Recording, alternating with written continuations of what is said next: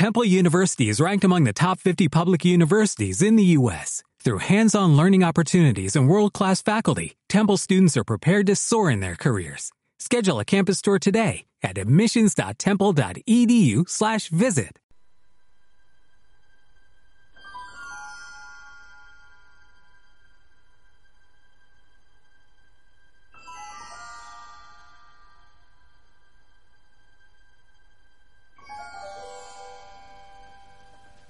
En raros momentos musita frases incoherentes y carentes de sentido relativas a la cima negra, el borde tallado, los protosogots, los cuerpos sólidos sin ventanas y de cinco dimensiones, el cilindro sin nombre, el faros anterior, Yoxotot, la primigenia gelatina blanca, el color llegado del espacio, las alas, los ojos de la oscuridad, la escala lunar, lo original, lo eterno, lo inmortal, y otras extrañas concepciones, pero cuando recobra por completo el dominio de sí mismo, lo niega todo achacándolo a sus extrañas y macabras lecturas de años anteriores. Danfor es, efectivamente, uno de los pocos que se han atrevido a leer, de la primera a la última, las páginas carcomidas del ejemplar del Necronomicon que se guarda bajo llave en la biblioteca de la universidad. Captain America said you gotta be like me or you're gonna wind up dead fast at the end of your Muy buenas noches, bienvenidas, bienvenidos. Aquí empieza una nueva edición de Solo Hablamos de Historietas. Un programa que, si no he entendido mal por el principio, se hace desde en directo desde la Universidad de Miskatonic. Con Cristina Hombrados. Cristina, muy buenas noches. Muy buenas noches, Jauma. Javier Marquina, muy buenas noches. Este que Lili. Y. Jaume García, está caliente. Buenas noches yo mismo también. Buenas noches. Eh, Lovecraft, ¿no? Hoy era fácil, ¿eh? Hoy era, estaba muy fácil. Está muy fácil, muy Sí, claro. sí. Lo que pasa es que este fue petición mía, dije, tenemos que hacerle un programita al señor Lovecraft en el cómic, evidentemente, porque todo el mundo sabe que este es un problema de cómic y de historietas en el que solo y únicamente hablamos de historietas, Ajá. nunca hablamos A no de ser otra- que hablemos de otras cosas. como por Eh, ejemplo la morcilla, pero, pero bueno, nunca ha pasado nunca eso, ha pasado ¿no? eso. Ni, ni del tallaje de los pies, que ese también es un tema verdad, recurrente. eh, Es un bastante tema- interesante. A mí me apasiona. Ah, para mí también, para mí es fundamental en mi vida. Claro. Bueno, el hecho es que yo creo que Lovecraft merecía un programa y de hecho nos hemos dado cuenta de que no merece un programa, sino que merece Dos, dos, programas, ¿eh? porque hay tantísimo que tratar y luego veremos que la influencia de este señor en la literatura, la fantasía, el terror y la ciencia ficción del siglo XX y XXI ha sido tan, tan crucial que merecía dos programas. Así que hemos hecho dos secciones. El primer programa, el de hoy, va a ser de adaptaciones directas de la obra de, de Lovecraft, es decir, historias, cuentos, relatos adaptados directamente al cómic. Y en el siguiente programa hablaremos de cómics que giran o que se inspiran o que toman como referencia o como inspiración o como base el universo, la cosmogonía creada por, por Lovecraft. Jolín. Pues lo teníamos bastante claro, ¿eh? Sí, sí. Porque esta vez no ha sido a la que pedazo de lista nos vamos a dejar, no. Esta vez ha sido vamos a hacer dos listas, a la que pedazo de listas nos vamos a dejar. Sí, es verdad, eso también. va- Nos vamos a dejar muchísimas horas, muchísimas referencias, muchísimas cosas, pero es que no. do- dos horas esta vez no da más de sí. No, no, no. y además, la, la hora del siguiente programa nos vamos a centrar, ya lo veréis, en una obra muy en concreto, que también es fácil de suponer qué obra es y quién la, quién la ha escrito. Como no somos fans ni nada. Y eh, entonces a esa le vamos a dar mucha caña. Pero hoy, hoy no, hoy nos vamos a centrar en las adaptaciones y un poco en la figura de, de este señor, de, de Howard Phillips Lovecraft, que como he dicho antes, para mí es un referente de la literatura en general y sobre todo de la literatura del siglo XX, ¿no? Para mí es una figura crucial Básica. y básica sin la que no se puede entender la literatura del siglo XX. Es no que- solo la literatura de terror, sino la literatura en general. En ¿no? general. Mm.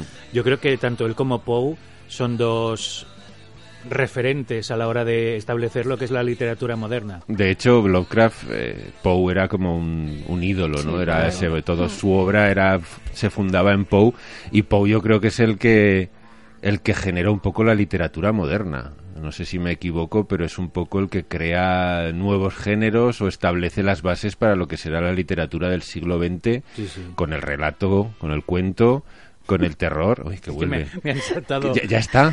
Venga, bueno, spin adiós. Bueno, adiós, ¿eh? Adiós, eh. Sí, sí. Tan rápido. Bueno, como decía Poe, para mí es como la, la, la piedra angular de la literatura del siglo XX en la que todo gira y la que todo se, se basa y es el creador un poco de la, del concepto de novela moderna, ¿no? De, aunque él no hizo novelas así al uso de larga duración, No.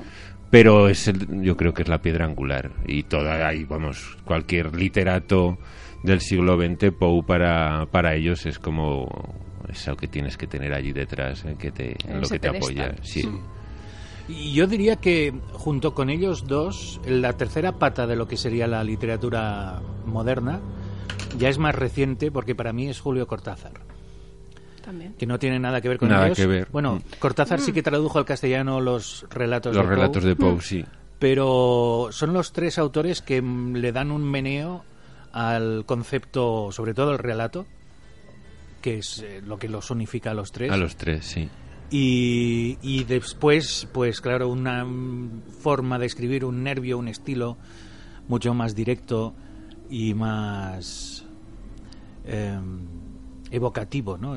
Sí. Lovecraft es, es riquísima la cantidad de adjetivos que tiene. Claro. Además, también es curioso que Lovecraft tampoco tiene una novela al uso. Todo No. lo que tiene son relatos, relatos más largos, más cortos, pero sobre todo relatos, poesías. Le daba mucho al género epistolar, escribía mucho con mucha gente. Pero sobre todo yo creo que la trascendencia de Lovecraft es porque se inventa o genera o inicia un nuevo, un nuevo terror, un nuevo horror. Hasta, hasta él todo era el terror romántico, podríamos Sí. decir, del monstruo, del vampiro, del fantasma, de la casa encantada.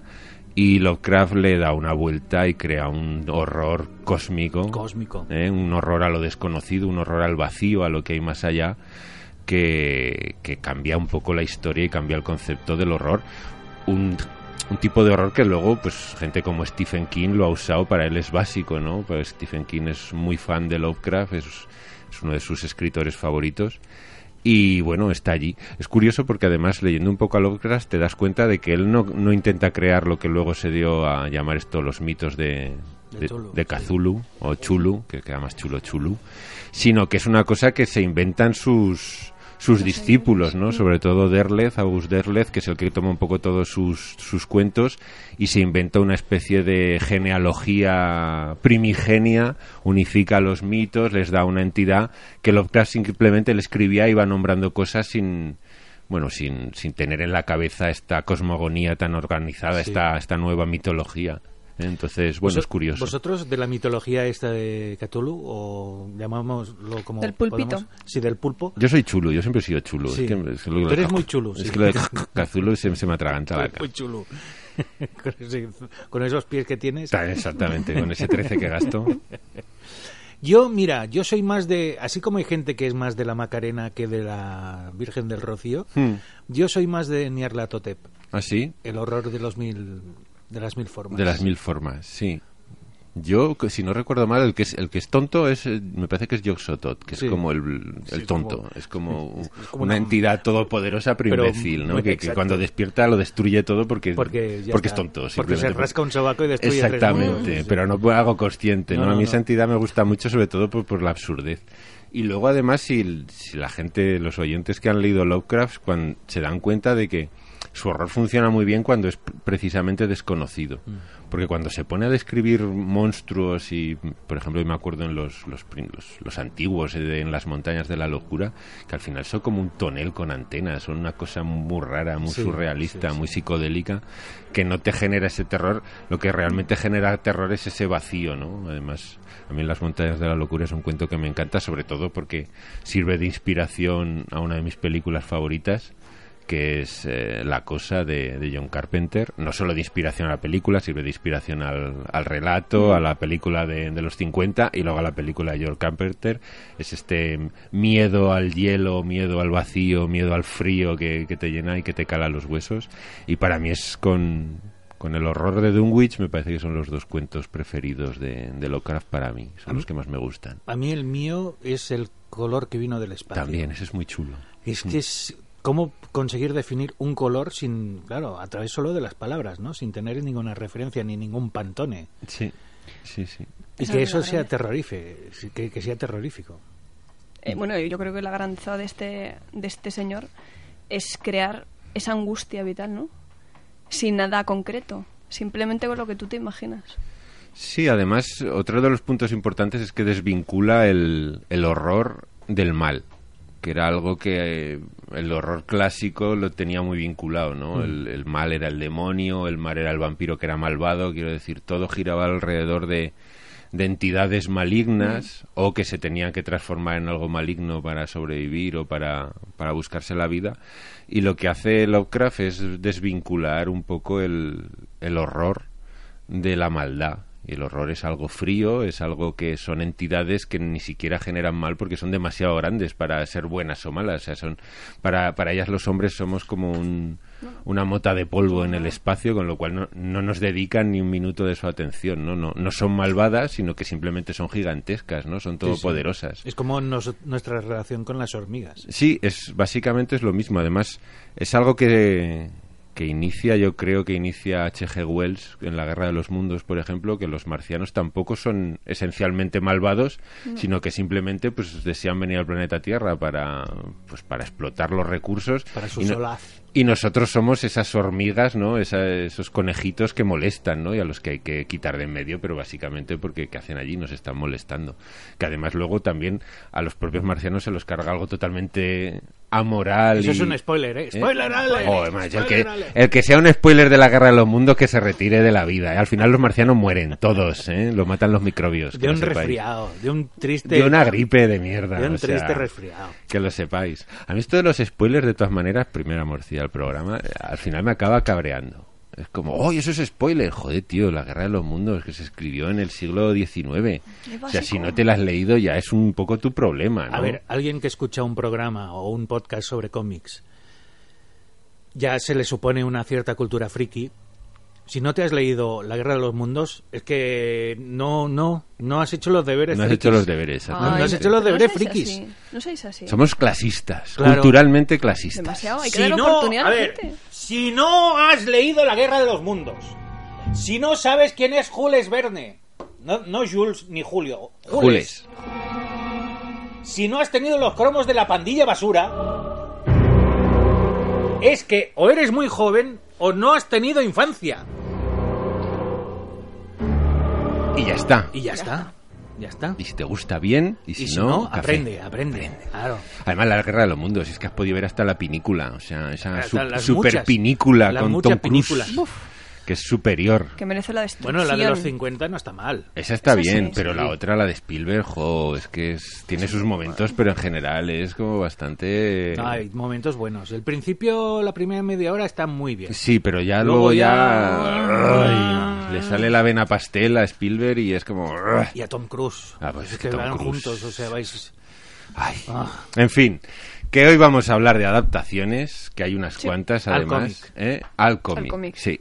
Y vamos... Porque al juego de rol habéis jugado a la llamada de Tulu. Eh, yo he jugado a la llamada y he jugado a otro juego de mesa que es las mansiones de la locura. Que, que además va ahora va, va con una aplicación que te va sacando sacando las pan- o sea, lo- las piezas que tienes que ir montando y te va sacando los enemigos y demás. Y está muy guay. Lo que pasa es que los juegos de rol al final es como pf, me estás sacando unos bichos que en las novelas de Lovecraft cuando aparecen te vuelves loco al instante. Claro. O sea, los ves y enloqueces. Y aquí te enfrentas con ellos con pistolas, con lanzallamas, con cosas y dices, bueno, es un juego. Sí.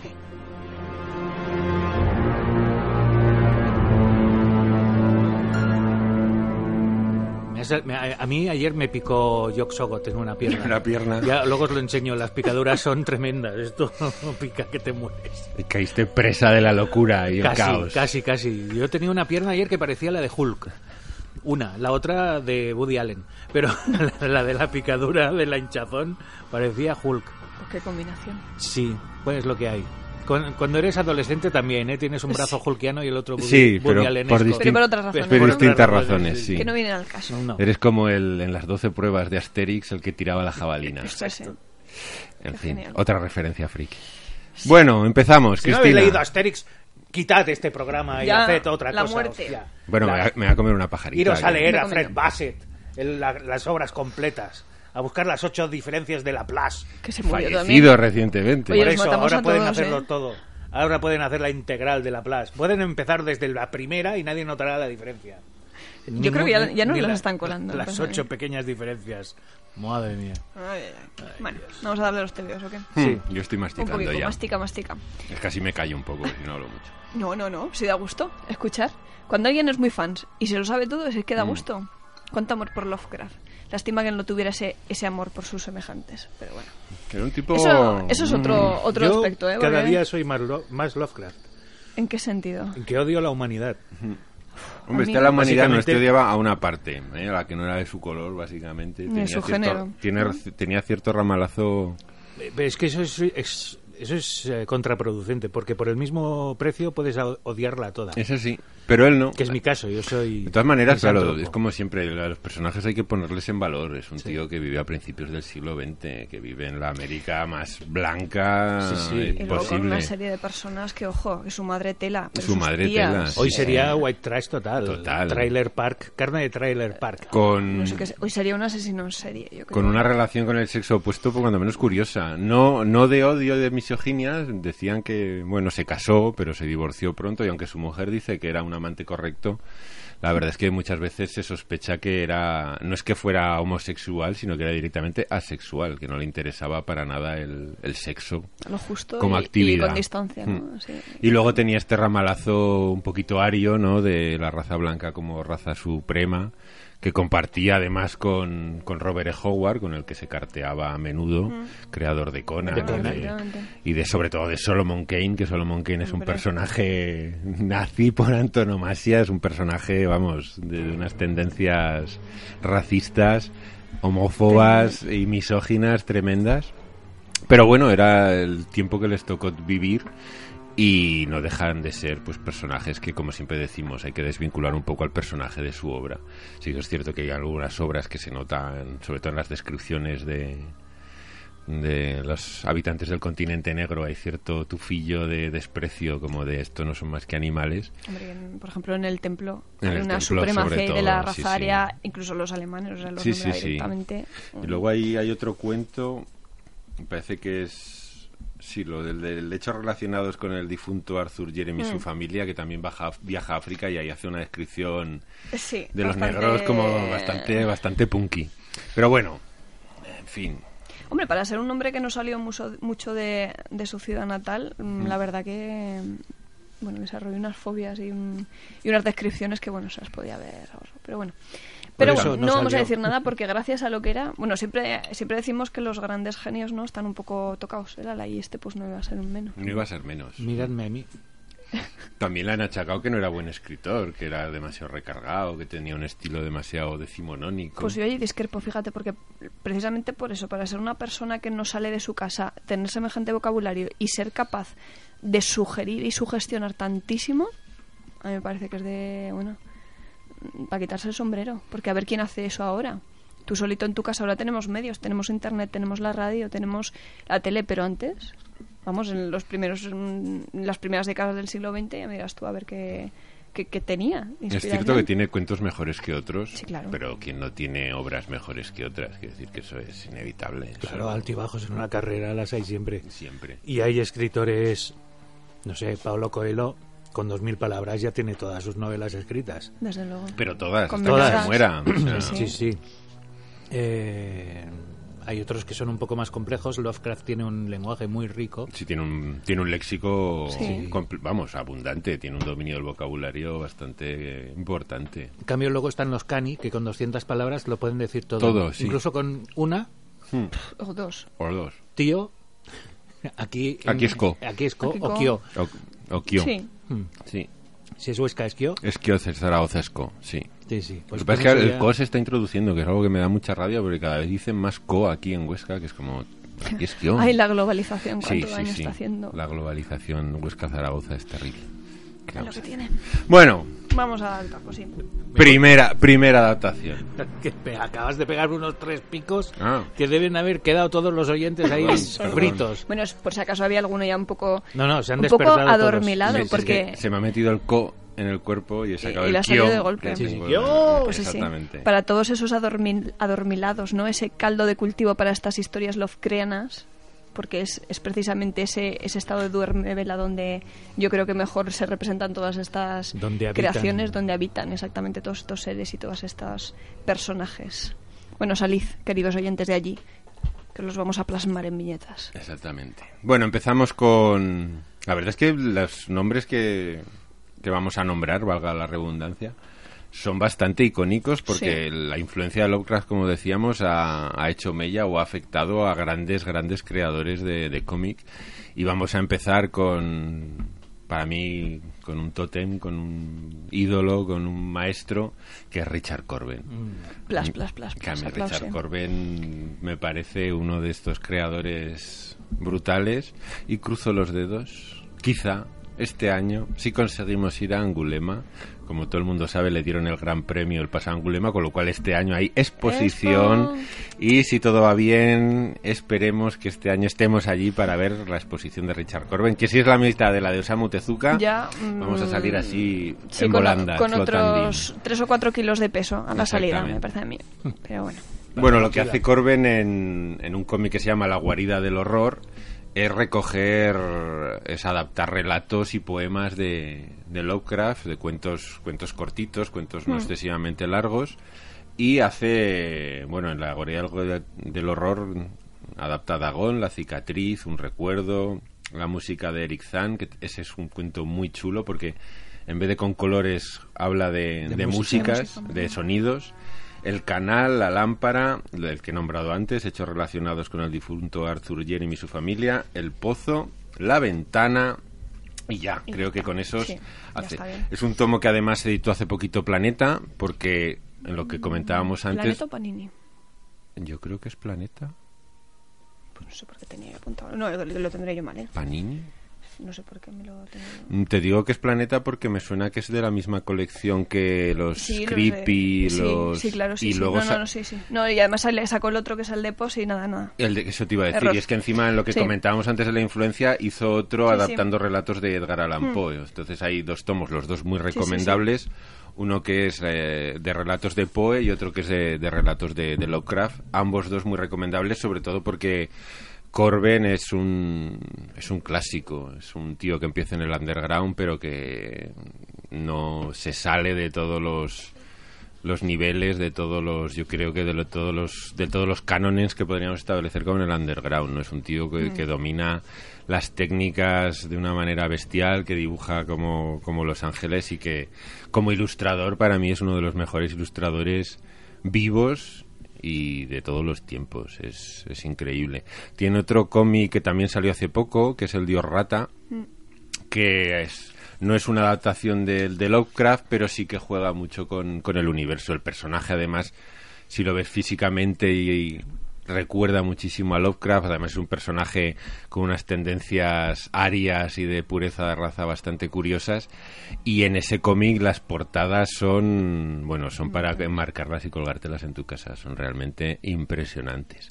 Eh, son bastante fáciles de, de obtener porque han sido editados hace muy poquito y este es uno de los de los de las compras obligadas de todo aquel que quiere aunque sea iniciarse en Lovecraft y luego ir a los yo creo que es un buen paso empezar con, con los cómics leer las versiones y luego leerte los cuentos Además es que es tremendo como, como es capaz de, de adaptar ¿no? esas evocaciones. O sea, como igual que Lovecraft te evoca con las palabras, como, como Corben es capaz de, de evocarte todo eso con la imagen. ¿no? Se supone que si te lo plasma, él te plasma su idea, pero, pero te está te está evocando todo lo que es el, el horror asociado a ello, ¿no? Independientemente de la forma que tú le pongas. Sí, sí. Tremendo. Bueno, eh, he mirado y es Panini. ah es Panini fíjate yo Ah, creía que era mira. Planeta sería por lo de Por Eric Creepy, sí. por el creep y el iri pues Sí, porque eso sí que los tiene... Panini los hace en Panini, 2007 y eh, Planeta. 2008. los dos el de Poe y el de y el de Lovecraft De hecho, en 2016 hay una reedición. Sí, porque yo, Mm, yo la que conseguí sí, la conseguí La de Lovecraft es de recientemente. 2016, reeditado, mm, hace poquito. Y Gra- además eso- Gracias Google por sacarme de mi grave error. De hecho, que estos últimos años están reeditando muchísimo material de, de Lovecraft. Sí, Pero, pero una barbaridad en estos 2016, 2017, incluso en 2015 también. Vamos a menos así. Bueno, si pongamos desde 2010 para acá, hay un montón de, de obras. Bueno, bienvenida sea, ¿no? Yo, Yo espero alguna de sus novelas ilustrada, como han hecho con el Pues mira, con el Frankenstein de Mary Shelley, que es una edición. Está, pues está. el- Está, no me digas. Sí, sí, El- sí, el en- tocho, el tocho de la aquel de la misma editorial de Acal. de Lovecraft. Lovecraft anotado. Lovecraft anotado, Uh. ese lo Pero, tengo yo. y luego hay otra, el, el, el, el relato que decías que te gustaba tanto, en las, en En las montañas de la ro- locura. de la locura, perdón. Está editado por El Zorro Rojo, las ilustraciones son de Enrique Breccia. De si no Breccia. me- Es que Breccia tiene una adaptación de los mitos de, de Cthulhu que es todo un clásico, ¿no? Porque, bueno, hem- hemos, ya hemos hablado Mm. de, de Alberto Breccia eh, cuando hablamos de Morcinder como uno de estos ilustradores superdotados, cósmicos también. sí, sí. Y tiene una adaptación de, de los mitos de Cthulhu que se hizo bastante, bastante famosa. Eh, adaptada por, por su yerno, curiosamente, ¿eh? por Norberto Buscaglia Sí. Y dibujada por él con además es curioso porque a lo largo de los diferentes relatos se puede apreciar hasta una evolución en el estilo de Breccia de que empieza siendo el Breccia de Morcinder y acaba siendo el Breccia de Perramus no dando ahí una lección magistral de estilos de técnicas de bueno de todo porque Breccia era era un maestro. Y no solo el padre porque porque el hijo Enrique también tiene no es exactamente una adaptación como tal No, no Eh, porque yo diría que es más bien un- como una especie de collage, porque lo que hace es un poco datos biográficos con todo lo que es el, el mundo de, bueno, todo lo que es la... el- Es una especie de... Bueno, de hecho el cómic se llama Lovecraft. Sí, Y es una mezcla de la biografía de Lovecraft con su mundo literario, ¿no? Mm. Sí, Y mezcla sí, los monstruos creados por Lovecraft con su propia... con su sus propia- propios monstruos. vaya. Creo que era una, el guion de una película. Pues no se sabe. En teoría, es lo que dicen las malas lenguas es que sí, porque encima el, hay una introducción en este Lovecraft de, de John Carpenter. Mm. Y dicen que sí, que sí iba a ser una película, pero este TVO lleva editado desde principios de los 2000 y a estas alturas no se sabe nada. Entonces, yo no sé si es que están esperando a que, a que lleguen momentos mejores o no sé. El Carpenter que tiene la mejor película basada en el universo de Lovecraft de la historia, que es En la boca del miedo, eh, que es una película de terror bestial, que a mí me encanta, y además gira en torno a, a Lovecraft y a un concepto que trataremos en el siguiente programa, que es el de la literatura como virus, que a mí me, me apasiona, me parece genial. La literatura como virus. Como Qué virus, gran sí. concepto. Es, Sí. es- básicamente en La Boca del Miedo trata de un escritor cuya obra genera lo que lo que él escribe eh, se reproduce. Y ya entenderán nuestros oyentes por qué hablamos de esto de la literatura como virus porque en el próximo programa lo explicaremos porque es un concepto genial que funciona además de, de maravilla. Bueno, solo hace falta hacer una mudanza. sí sí sí A mí se me reproducen los libros. como vamos como como la peste Y básicamente no compro porque no tengo pasta. Y yo digo, ¿de dónde coño salen estos? Pues eso es una bendición, ¿eh? Que te salgan los libros de cualquier parte y que no los hayas comprado. Es una maravilla. Y Bueno, este Lovecraft es Sí, sí. bastante recomendable. Sale por ahí el nombre de Hans Rodionov, que creo que era el que había o escrito el guion o Sí, establecido. sí, sí, el- sí. Porque luego el guion del cómic en sí es de Keith Giffen, famoso por ser co-guionista de la Liga de la Justicia, de la, de la buena, de la de, que hizo con Yarmar de Mateis. Ah, existe una buena. Sí, uy, ese... Si no te has leído esa Liga de la Justicia, es, es que no mereces estar en este programa.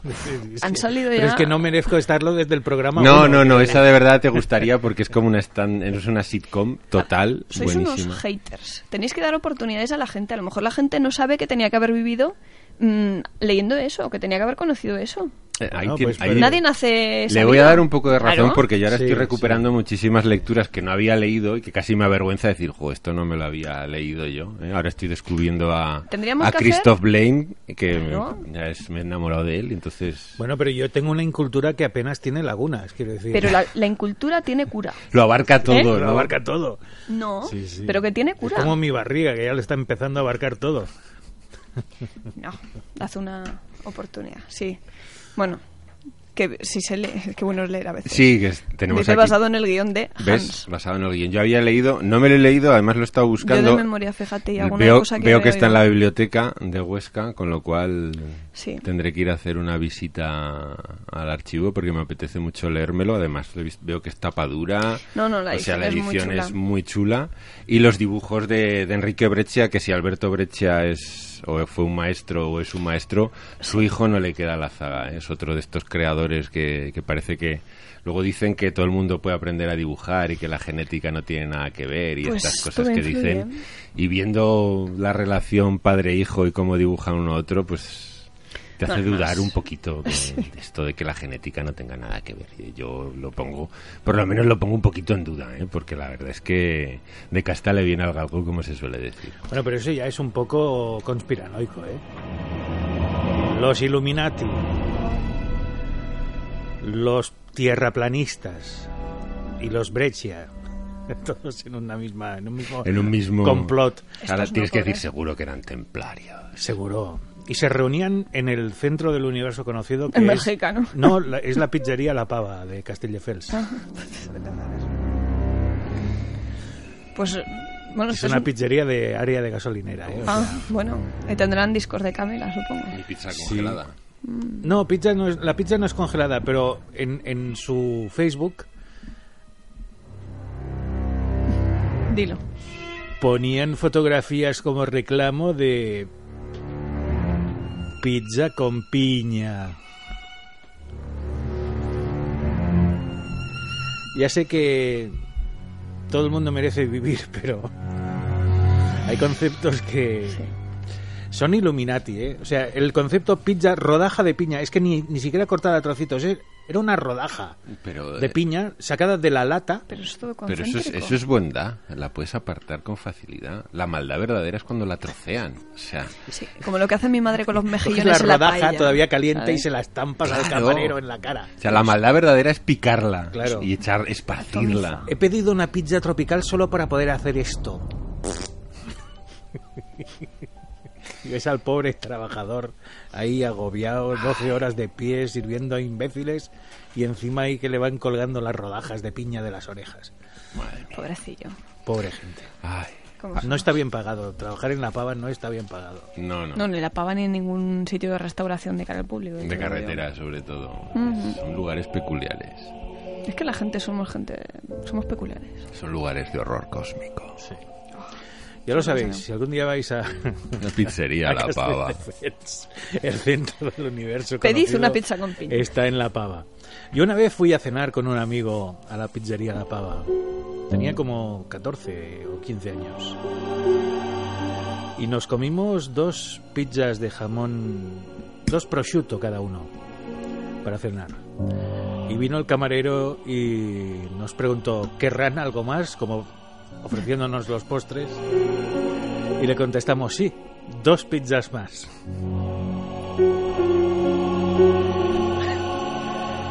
Y os ¿no? puedo asegurar que el empacho fue tremendo. Suerte que de la pizzería a casa había más de un kilómetro a pata, que si no, bueno. madre mía. Pudisteis digerir un poquito. Un poquito, no mucho, pero algo así. Pizzería La Pava, el centro del universo, Conocido. conocido. En fin. Bueno, Otro autor que también ha adaptado a Lovecraft, otro autor español, otro clásico es Esteban Maroto, que también eh, ha hecho una adaptación de, de los mitos de Cthulhu. Este sí que creo que es Planeta el que, Mm. Sí, este sí. el que editó. Este sí. Por fin, yo, yo digo que todos es Planeta, alguno acertaré, ¿no? Claro. O sea, por probabilidad, por pura probabilidad, tú, todos Planeta, alguno lo, lo edita Planeta. Sí, sí. Este sí que es Planeta, además es una edición, reedición de hace, de hace no hace mucho, de hace un par de años 2016, sí. Que también adapta tres relatos, La ciudad sin nombre, El ceremonial y La llamada de Cthulhu, que es como El, el gancho. El gancho, exactamente, el clásico. Y bueno, pues es otro otro dibujante de los clásicos, de los que siempre ha estado ahí, de los que de los que es una referencia para mucha gente que sigue sigue en activo, sigue haciendo cosas y que también se mete a, a adaptar el universo de Lovecraft, yo creo que influenciado por por el magnetismo de, de sus historias, ¿no? El misterio, el, el que hay allá detrás y sobre todo yo cuando cuando lees las adaptaciones tienen tienen más mérito incluso porque la verdadera, como decía antes, la verdadera virtud de Lovecraft es lo que no se ve. Y precisamente el cómic es, es ilustrar, Claro. es enseñar, es iluminar. Y es muy complicado hacerlo y, y mantener este ambiente, este desasosiego, este, este horror vacui que, que genera Lovecraft con sus obras con un cómic, porque claro, lo que estás haciendo es ponerle forma a algo que, que no la tiene o que muy difícil puedes describir de, de una manera, pues eso, Sí, con no, un lápiz y un papel. Y que Es que de hecho las, las adaptaciones cinematográficas de Lovecraft son absurdas, Sí. porque es que no tienen ningún tipo de sentido. No, además pierden todo el gracia, horror cuando claro. sale el monstruo, básicamente, ¿no? En cuanto salen los tentáculos es cuando se hacen como, bueno, Pero la, la- la seña de identidad de que es complicadísimo adaptar a imagen los textos de Lovecraft, de Lovecraft es que siendo un personaje tan comercial, no hay ni un solo videojuego.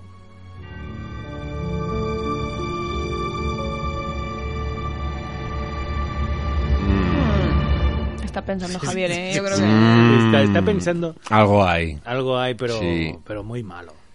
No lo sé. Pero Tendré que... que- investigar. Es que estoy muy desvinculado del arte del videojuego, pero algo hay, algo hay. A ver, es un universo que funciona muy bien en el imaginario colectivo. Malas que lo sacas de allí o le das una representación, ya lo has fastidiado. Lo que sí que es curioso es que realmente no hay ninguna adaptación cinematográfica literal, directa, grande, de una obra de, de Lovecraft. Tú no tienes una película de En las montañas de la locura. Sí, bueno, Dagon, sería- Dagon, en- Dagon sí, pero bueno, es mejor borrarla de la, de la memoria. ¿eh? De Porque- Filmax. De, sí, sí, Filmax y Canon era de... No, No, no, Filmax, Filmax. Filmax total. Bueno, Sí, pero sí, con, sí. con Paco Raval, Con creo. Paco Raval O sea, y con el Zapataki, creo. No, ¿No? era Raquel Meroño. Ah, bueno, Oh, de mucho lunes mejor. a martes, poco te apartes. Poco te apartes, mucho mejor. Una película... Sí, de las que no perdéis el tiempo viéndola, ¿no? También hay adaptaciones, bueno, Reanimator es... Sí, es, quizás lo mejor que se ha hecho. Es lo mejor, es una adaptación, digamos, libre de Herbert, Herbert West, reanimador, me parece, pero es una adaptación muy libre. Y Guillermo del Toro lleva muchos años intentando que, que adapten un guion suyo de, de Las montañas de la locura, que a mí me apasionaría ver, sobre todo porque cuando hablamos de, de diseño de producción, Guillermo del Toro es la leche y podría hacer una película... Joder, seguramente podría ser si la adapta además literalmente y no Mm. se va por las ramas, porque Guillermo del Toro con con los guiones es donde más problemas encuentro, ¿no? Con sus cosas, esas cosas que hace de finales. Pero si adapta literalmente en Las Montañas de la Locura con una producción de Guillermo del Toro, yo, vamos, yo Pues que puede estoy ser todo un dando palmas hito. con las orejas un año entero, sin parar. Puede ser brutal. Ay, solo de pensar. Suspira. Qué bonito. ¿Sabéis que entrevisté a Guillermo del Toro? Sí, sí, me lo imagino. ¿Y sabéis que no se grabó el audio? No se grabó. Eso es justicia divina. Una hora de vídeo. Hala, venga. Sin audio. Muy bien. Pues a leer los labios, ¿no? Luego resulta que otro equipo de televisión eh, que me conocían grabaron la misma entrevista desde otro plano y ellos sí que tenían el audio. ¿Te lo pasaron? No, porque mm, ah, el programa que hacía de televisión se acabó de forma radical y entonces era el siguiente programa que Ah, iba a hacer y entonces ya dije, pues si no voy a hacer el programa, ¿para qué lo quiero? Pero... ay, esa Pobrecillo. Es, his- historia de la televisión que nunca se llegará a ver.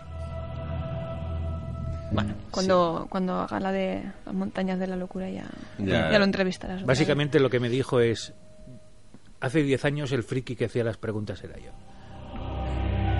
Pues mira, Sí, sí, es que es así. Ya, es que nos tiene- pensamos que estos genios que nos gustan, que su obra es, pues que son personas que... No, no, es que son personas como nosotros.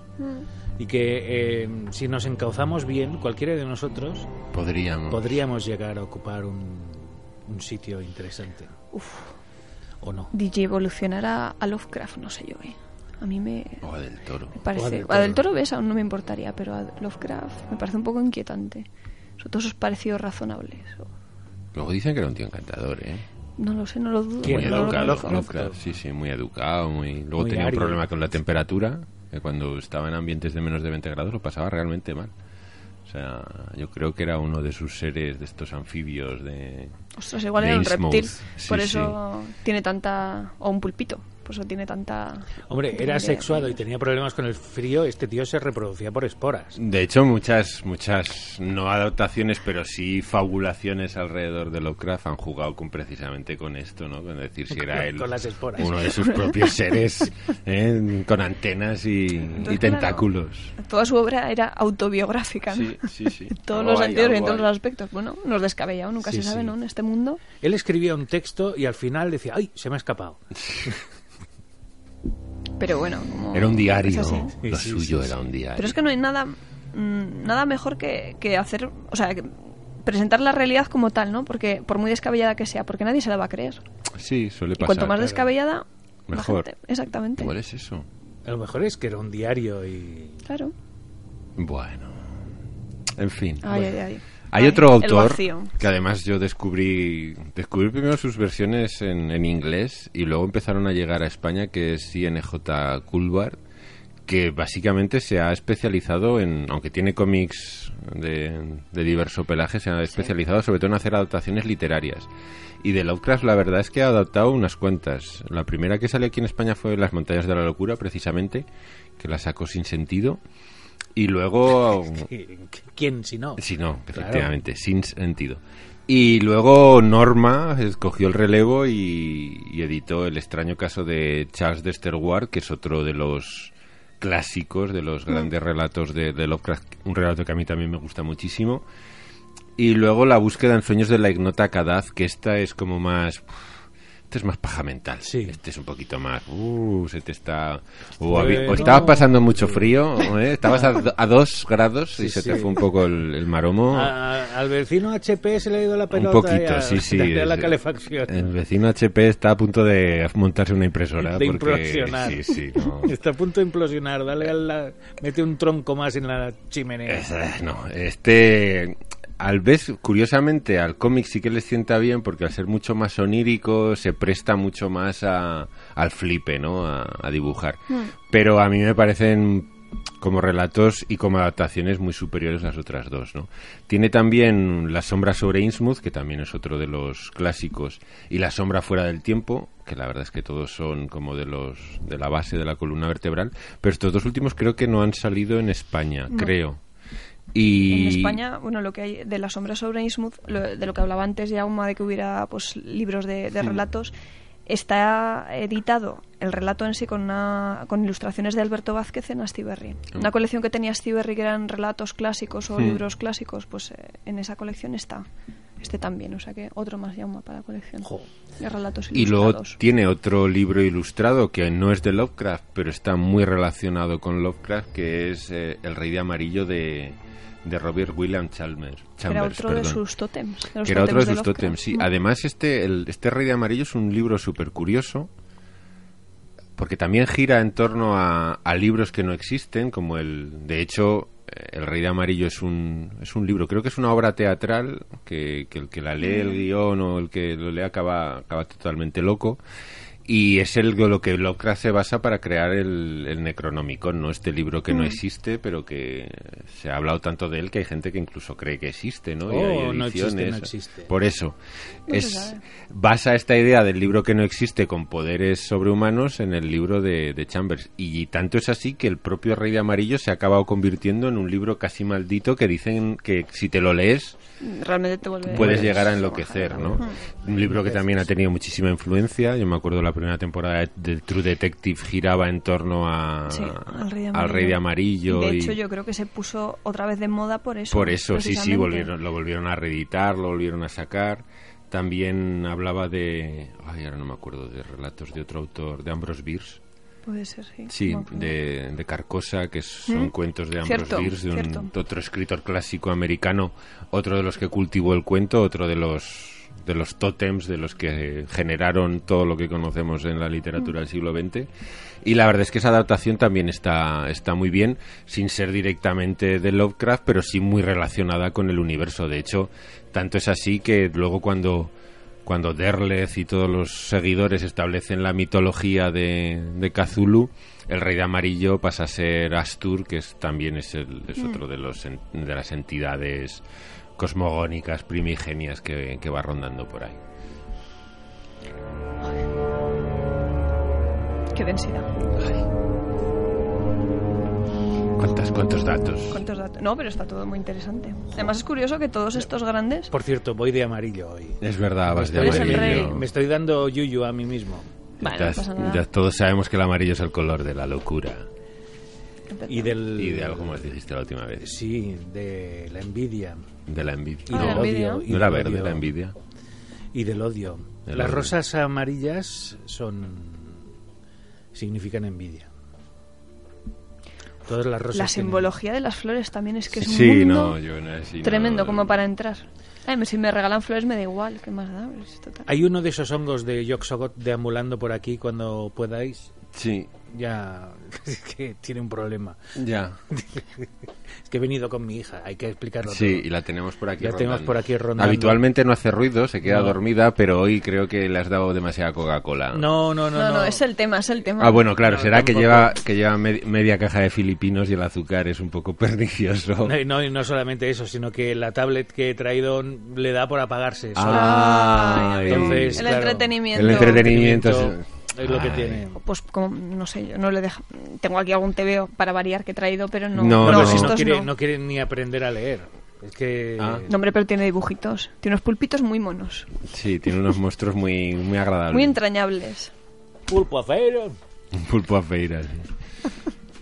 Yo no podría leer esto, yo de pequeño era un cagón. Uf, pasaba más miedo con todo, era de los típicos que no podía ver una película de miedo. Y luego fue el efecto rebote absoluto. Luego ya te convertiste Sí, directamente. luego dijiste cuando todo. empecé la, con la primera dije, coño, esto es lo mío, así Claro. que he hecho yo toda la vida viendo esto. Pero es que hay miedos y miedos. Hay miedos, los fantasmas esos, los asesinatos y todo esto, pero luego está este otro tipo de miedo, que es realmente el que cala y el que realmente tiene mérito, ¿no? Depende un poco cómo lo hagas todo, eh. yo creo que ahí hay un... Pues eso, es un poco co- Pues como siempre decimos, cómo lo cuentas, ¿no? Porque al final lo que cuentas, hombre, sí, Locra sí que realmente crea algo nuevo, algo que no se había hecho, pero luego es la, es la, la atmósfera, el ambiente. Pero eso lo crea y no lo crea. O sea, te crea el escenario, te lo envuelve, te lo. Sí, te al final sugiere- Te lo, te lo localiza, porque solo te lo está sugiriendo. ¿Qué muest- es eso? Muestra muy pocas veces, es más generar y... Y luego, si viéramos los monstruos, pues fíjate, por ejemplo, lo que decías de la cosa de John Carpenter. Si es que da, da risica y todo. O sea, es más Tenemos bien. una el- persona dando saltitos, es muy entretenido mientras graba su programa Sí, de sí. radio, es Sí, sí. maravilloso. Es, es Yoxogot, ¿eh? Sí, Es- sí. Es, uno de los hongos de Yoxogot. Exactamente. Bueno, es inquietante para Es los que, inquietante, lo, para los sí, que lo escuchan. Y además, ahora que ya se hace de noche, que ya cuando estamos hablando ya es de noche, es inquietante oír Diría esos que es un vampiro estelar, pero los vampiros estelares eran invisibles y, Y vuelan. Y vuelan, sí. Sí, O yo flotan. tengo que deciros una cosa. Tengo una hija de seis años, pero no es la que está dando saltitos.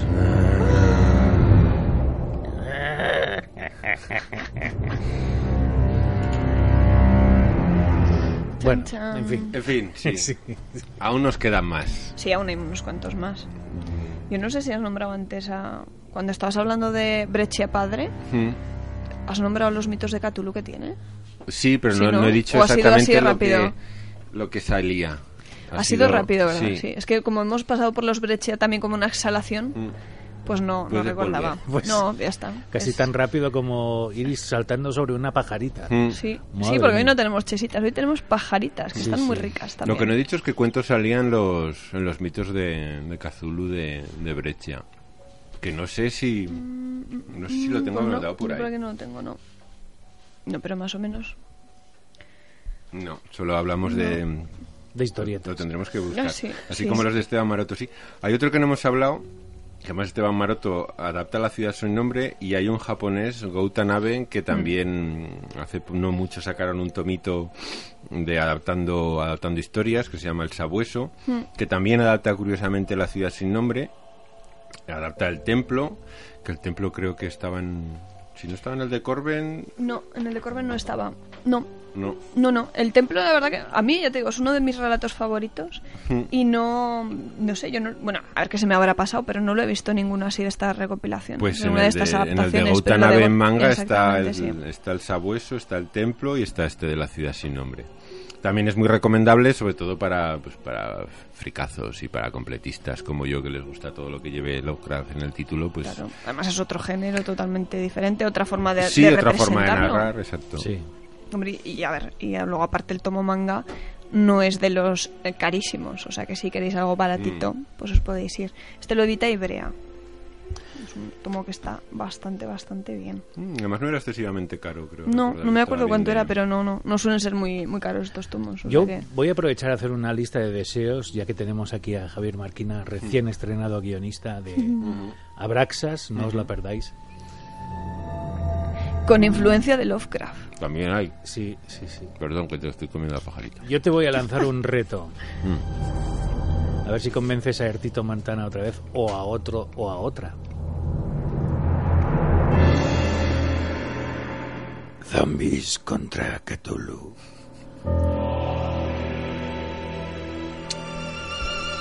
Contra. Sí.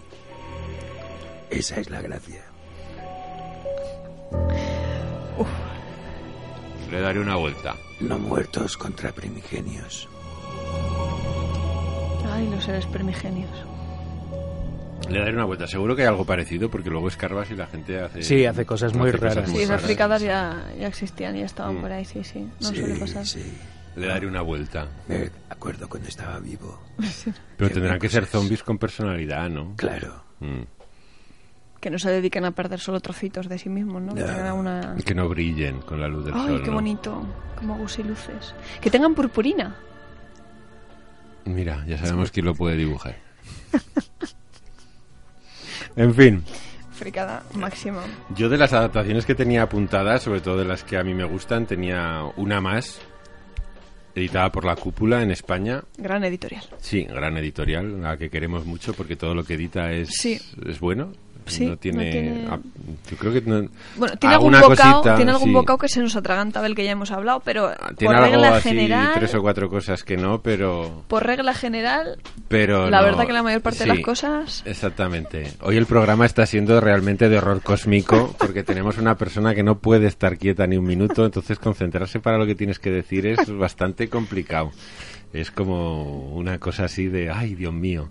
Pero bueno, estamos hablando de una adaptación hecha por un autor llamado Eric Krieg. Iris, por favor, te lo pido, por favor, siéntate en el sofá. Gracias, te lo Gracias. agradezco mucho. ¿eh? Lo siento favor. tener que imponerme en plan padre, pero ya estás pasando la barrera del salto que uno puede soportar. del salto cósmico. El salto cósmico ha llegado a su límite de tolerancia. En fin, ay. como estaba diciendo, hablamos de, de Eric Krieg, que hace un- una adaptación llamada Lovecraft desde el más allá, que también adapta, adapta, adapta varios relatos. Tiene el intruso, el color que cayó del, del espacio, el que nombrabas antes que, que te gusta tanto, Jauma. Dagón, otra vez, que es otro de los cuentos recurrentes. Es de uno de quizá de los más adaptados, Sí, ¿verdad? es de los Sí. más adaptados, los que más sí. adaptaciones Sí, tiene, sí. ha recogido.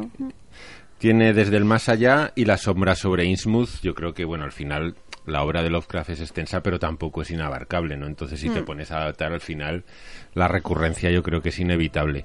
Y la verdad es que este, estas adaptaciones a mí me gustan muchísimo. O sea, me parece que Eric Krieg hace una labor tremenda con un estilo muy cercano al underground, con un, con un toque, pues eso, muy muy curioso, muy cercano al terror, a este terror de la EC, al terror clásico de los cómics de terror americanos de los 50 y es una obra súper súper recomendable. A mí es una de las que Las de las que ¿no? más me gustan. Yo cuando me, este me lo compré me parece me parece súper, no sé, súper ajustado, súper inquietante, muy bien dibujado y muy bien narrado. Para mí es uno de los de mis adaptaciones favoritas, sobre todo pues eso, es un libro que tienes varios relatos. A mí siempre he sido muy fan de los cuentos y de los libros de relatos, siempre me han gustado muchísimo y cuando se adaptan al cómic pues inevitablemente me gustan también, ¿no? Estas estos tomos que te ofrecen varias aventuras, mucho contenido, la Más verdad es que me gustan material me gustan bastante, sí. Este es de, eh, fíjate, no recuerdo ahora, ¿es blanco y negro o es color? Es blanco y negro, blanco y negro, sí, sí, blanco que- y negro, blanco y negro. Además creo que tiene tiene dos la cúpula además lo suele hacer, tiene dos ediciones, tiene Mm. Una en cartoné eh, y y otra en rústica, saca la tapa blanda. Pero vamos, ambas dos son más que recomendables y yo creo que se puede conseguir sobre todo porque la reedición en rústica yo creo que no tiene demasiado tiempo, No, no, es bastante tengo aquí apuntada fecha, pero no sé si es la de cartoneo o la rústica de 2014. O sea, Yo creo que la, primer- creo que primera, que no sé cuál es, fue la de cartoné, que Suele es la que tengo yo. cartoné. Suelen sacar primero Sí, cartoné y y luego, sacan en, las otras. en rústica. ¿Me la puedes dar en cartoné? En cartoné. Por Hombre, favor. queda más... Viste más el cartoné, es como más... Hombre, ¿eh? Es- si encima los craft ya ni te cuento. Exactamente. Y luego depende, claro. El cartoné. El cartoné que suena... Y además cuando dices cartoné a mí me suena precisamente a tapa blanda, no sé por qué. Es...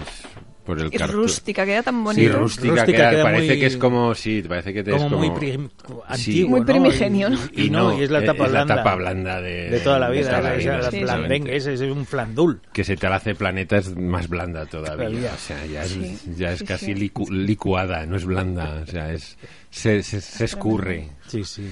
Ay. Desde aquí un abrazo a Editorial Planeta. Es que había visto un, en, en Facebook, he visto por ahí pasar, ¿no? sí, eh, no, era una comparación de la edición de Los Malditos de, de Aaron Higuera de Planeta y Los Malditos edición Image americana. Y claro, valía la edición de Image americana dos euros menos y era tamaño álbum y tapadura. Mismas páginas. Dices, ¿eh? ¿Qué Y está pasando dices, aquí? "¿Eh? ¿Cómo? Y la de Planeta que vale 16.50 por un papel que el papel del elefante es bueno en comparación.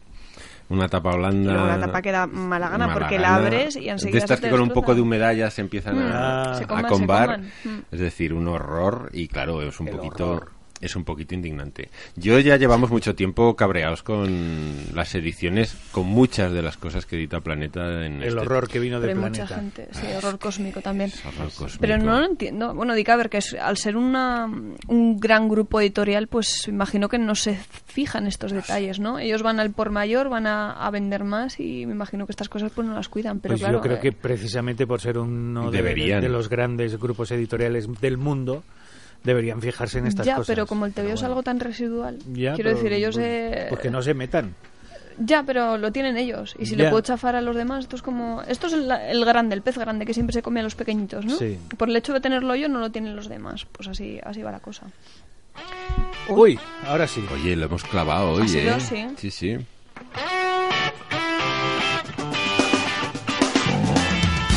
Bueno, quedan cuatro minutos de programa ¿Y todavía. qué? ¿Hacemos repaso de todos o qué? Joder, Sí. hoy han sido cuantos, que Hoy ¿eh? hoy sí muchos. hemos hablado de TVOs, ¿eh? para que luego quejar. digan que no, que no Hemos comido ¿eh? galletas, Sí, aunque hemos tenido a mi hija. Hemos tenido saltando como apariciones. una cabra. Hemos tenido a tu hija exactamente que Sí, parecía, sí. parecía que estaba en Ordesa. Parecía que tenía el mal de San Vito. Era, hay, un, hay un malvado de Spiderman que es la rana saltarina que lleva un traje Sí, de rana sí. con los muelles abajo. y le, y le iba hoy bueno. que ni pintado. ¿Para carnaval? Le iba ¿Verdad que, que ni pintado. Bueno, hemos empezado con La guarida del horror, un cómic de Richard Corben editado por Panini, que yo en mi error he dicho que era Planeta, no señores, es Panini. El de Lovecraft. El no de os Lovecraft confundáis, es porque Panini. hay otro que es La guardia del horror Poe, Edgar Allan Poe, y es, es de- es el mismo título, pero lleva dos puntos eh, Lovecraft, dos puntos ¿Y ese es de Edgar Panini o de Planeta? Pues hombre, yo creo que sea de Panini Será también. ¿no? Lo sé. Ambos dos recomendables de todas maneras. Sí, sí. Además, es bueno leer a Poe para entender luego Sí. a Lovecraft. Yo creo que si no has leído a Poe es... Además, tiene un par de relatos también tremendos. Bueno, a Poe como hay- los adapta, a Poe hay ¿eh? que leerlo siempre. Hay que leerlo Exactamente. sí o sí. Pero también la, la forma de adaptarlos, ojo, ¿eh? Es tremenda. Mm. Más. No sé por cuál hemos seguido, porque ya nos hemos ido por los cerros de Úbeda, pero Yo- yo, creo que hemos ido por los Breccia, ¿no? Yo creo que hemos ido por los brechas, sí. Primero por los mitos de, de Cthulhu, de, de Alberto. Alberto, del Papa. Está editado en Sin Sentido. Y luego hemos ido con el, con el niño, con el hijo, con Enrique, con Enrique Brecha y Lovecraft, editado por, por Norma. Norma. Es curioso que... Ah, bueno, será cuando Norma editaba Vértigo, editaba... Eh, exactamente, sí, sí, porque este es de, de esa época, del 2004, o sea que... Sí, sí. Sí. Más. Luego nos hemos ido... ¿Con quién nos hemos ido? Con Esteban Mm, Maroto, puede Con ser? Maroto puede ser, sí. Con Esteban Maroto, Los mitos de Cthulhu, de Lovecraft, editado, reeditado por Planeta, una reedición muy chula. Y luego ya nos hemos ido con... Con Kulvar y sus abundantes adaptaciones de las montañas de la locura, el caso de Charles Lester Wall, los- la búsqueda en sueños del Ignota Cadas, bla, bla, bla. Hemos hablado también del Rey de Amarillo, de, de Chambers, como, como fuente de influencia, referencia y libro maldito. También en Norma, Exactamente. el TVO, vaya. Lo hemos hablado de, del Sabueso, de Gautanabe, del manga, de Ibrea. De Ibrea y... Y hemos hemos acabado acabado- con, con acabado? Eric Krieg, me Ah, con parece. Eric Krieg, editado por La. Cúpula, con Lovecraft desde el más allá y otras historias. Eso es. Bueno, han salido unos cuantos títulos, ¿no? Mm, y Yo la creo- verdad que todos ellos... Los más difíciles de conseguir yo creo que son los de los Brecha, porque tanto los mitos de Cthulhu como el Lovecraft es bastante Sí. chungo comprarlos. Podéis conseguirlos en bibliotecas, mercados de segunda mano y demás, Sí, pero, sí, pero- están, bastante descatalogados. No, afortunadamente en bibliotecas la verdad que abundan bastante. Hay- sí, hay ejemplares. Mm. Bueno, pues pero de- por el resto, El resto es fácilmente adquirible.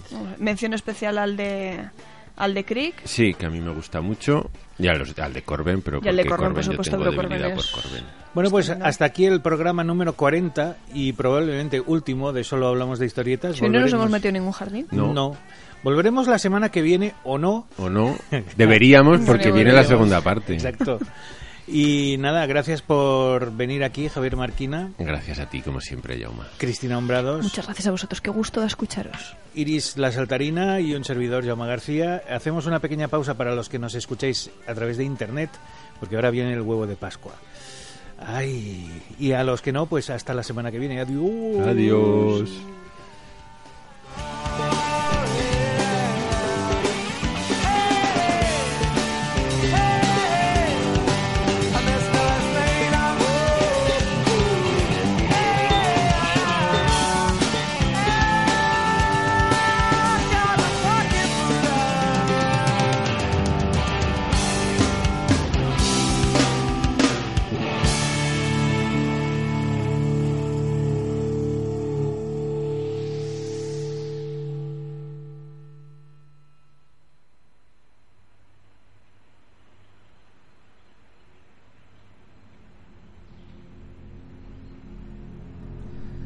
Bueno, pues nos ha quedado un programa bonito, ¿no?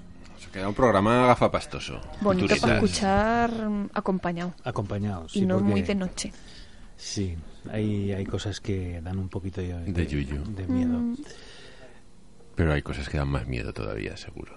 Sí, bueno, esta no es que dé mucho miedo, No. es, es una versión, es una versión Es que desde, desde Tongo de la pasada Sí. semana del Sí, horror. hay gente que no pudo acabar. No pudo acabarlo, No, no, no incluso. pudo sí, sí, acabarlo, nos dijeron que se les atragantó, que no que pudieron. no que- pudieron acabar escuchar la Que dura seis minutos la canción. Sí, es que es, es larga larga, de es- narices, es, sí. larga de como un día Qué sin ganas de, pan. de destrozar una canción, ganas por de amargar favor, la de vida amargar la vida mundo. también a, a todos. Bueno, esta es una versión también, pero con la letra cambiada. Ah, Eh, los ga- conocéis a los gandules, ¿no? Sí. Sí. Es que ahora tengo mi duda de si la hemos puesto ya o no. Bueno, si la hemos puesto, Creo que los gandules No, no, no, hemos puesto nada. ¿No hemos puesto nada. No.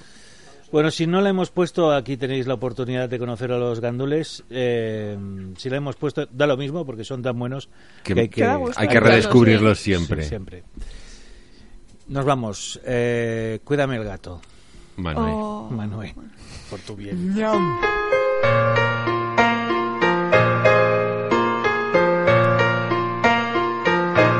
Es un champiñón ni un calamar.